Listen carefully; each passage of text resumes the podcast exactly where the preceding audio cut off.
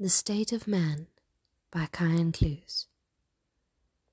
O blessed creature, created to God's own form, how lost, bereft, how violent and forlorn, how forgetful of your duty.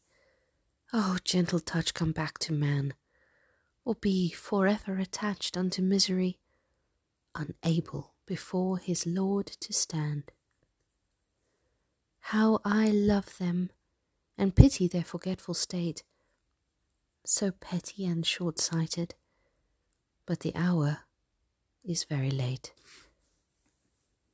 How might we rouse these sleepers and share with them the treasure?